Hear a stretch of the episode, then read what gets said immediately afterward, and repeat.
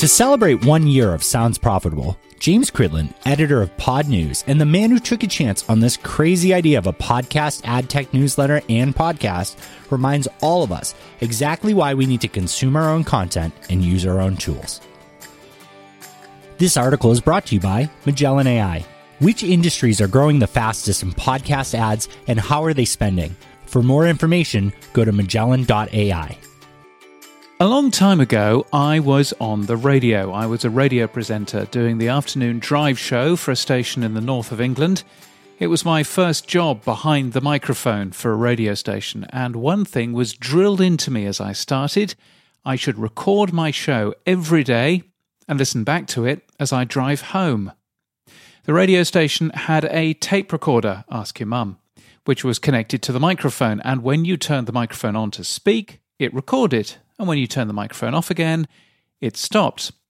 The result of all of that was, after four hours playing songs and saying the odd thing in between about the state of the roads, I had a little cassette every day of about 15 minutes of my work, which I'd put in the car's cassette player, and I'd listen to myself as I drove home. Sometimes I'd chuckle heartily at my jokes, but more often than not, I'd cringe at a particularly poor way of phrasing something and vowing to do better next time.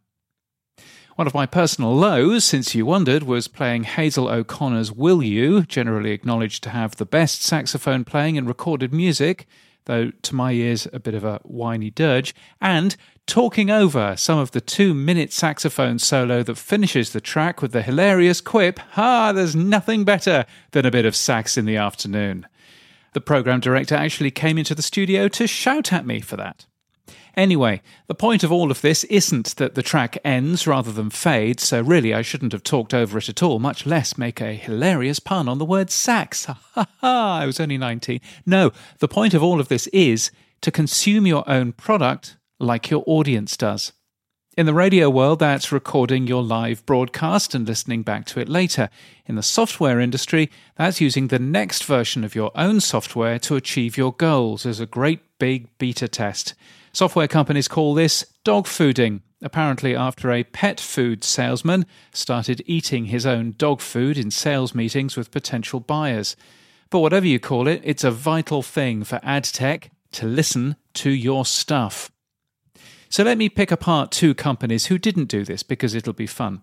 A while ago, I used to own a Samsung Smart TV and it worked quite nicely, but the apps on it clearly were not the most updated or maintained things you've ever seen.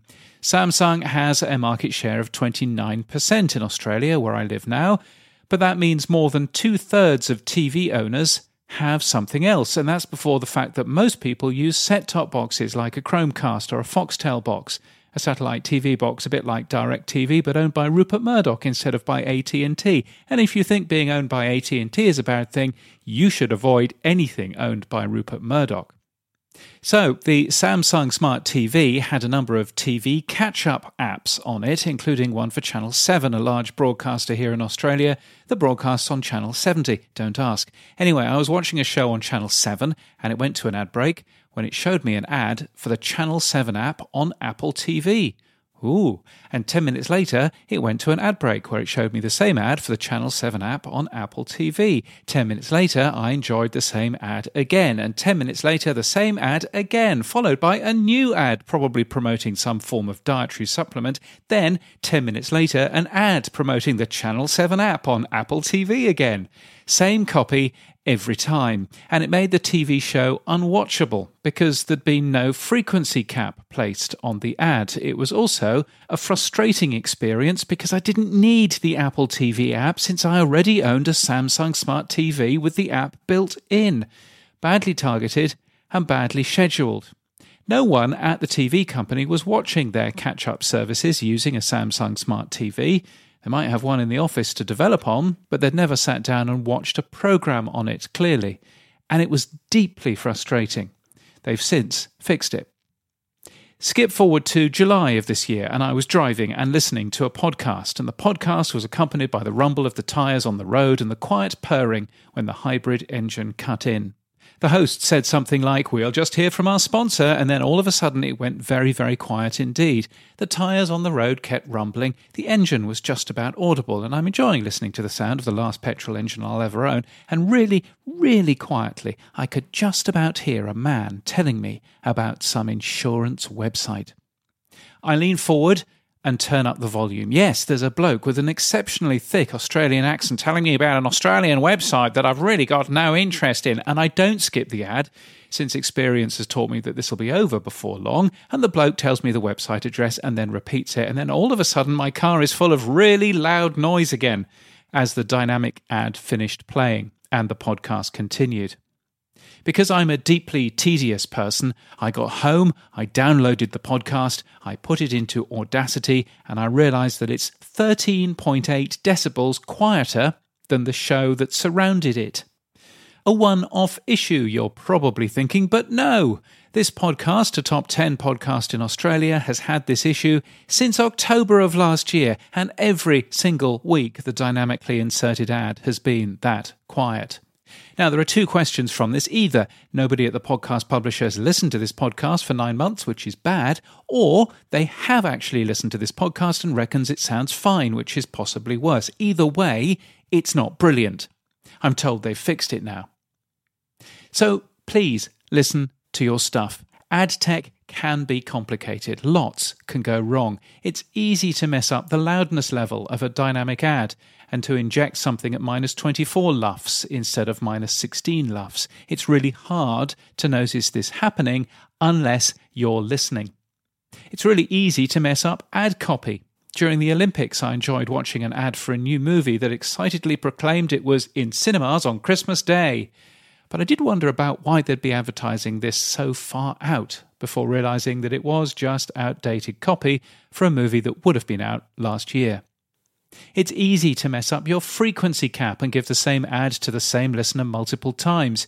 You can get away with doing this twice, but after the fifth time of hearing the same ad in half an hour, it's no longer an interesting glimpse into a product or service I might want to buy, and is instead a fist clenchingly irritating experience which I'm blaming the advertiser for, not the ham fisted scheduler. It's easy to oversell the ad slots you have in, say, New York, but to undersell the slots you have in, I don't know, Akron in Ohio. Now, that can often result in the good people of Akron in Ohio hearing the same clumsy filler ad over and over again. But because you're based in New York, you never hear the filler ad once.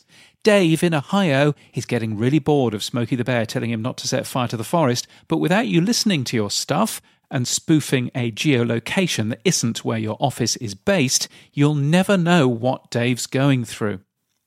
And it's also easy to sell inappropriate ads into shows sometimes. I can't be the only afternoon radio DJ who wasn't listening to the news bulletin about a large fire in the centre of the city and came out of the news bulletin playing Arthur Brown and Fire, starting, I am the god of hellfire. And the same thing happens to ad placements too. I'll bet that the week I'm recording this, we'll see at least one ad for airline tickets being dynamically inserted next to tributes to the people on the 9 11 flights. It's easy to mess this stuff up, but it's also easy to spot, as long as you listen to your stuff. Thanks again to Magellan AI for sponsoring this article. Which industries are growing the fastest in podcast ads and how are they spending? For more information, go to magellan.ai. Special thanks to Ian Powell for engineering this episode. And thank you for following this premium feed of Sounds Profitable provided by Supercast. And as you probably know, you can always visit soundsprofitable.com for more articles like this, our product deep dive series, and the official Sounds Profitable podcast. Thanks again for listening.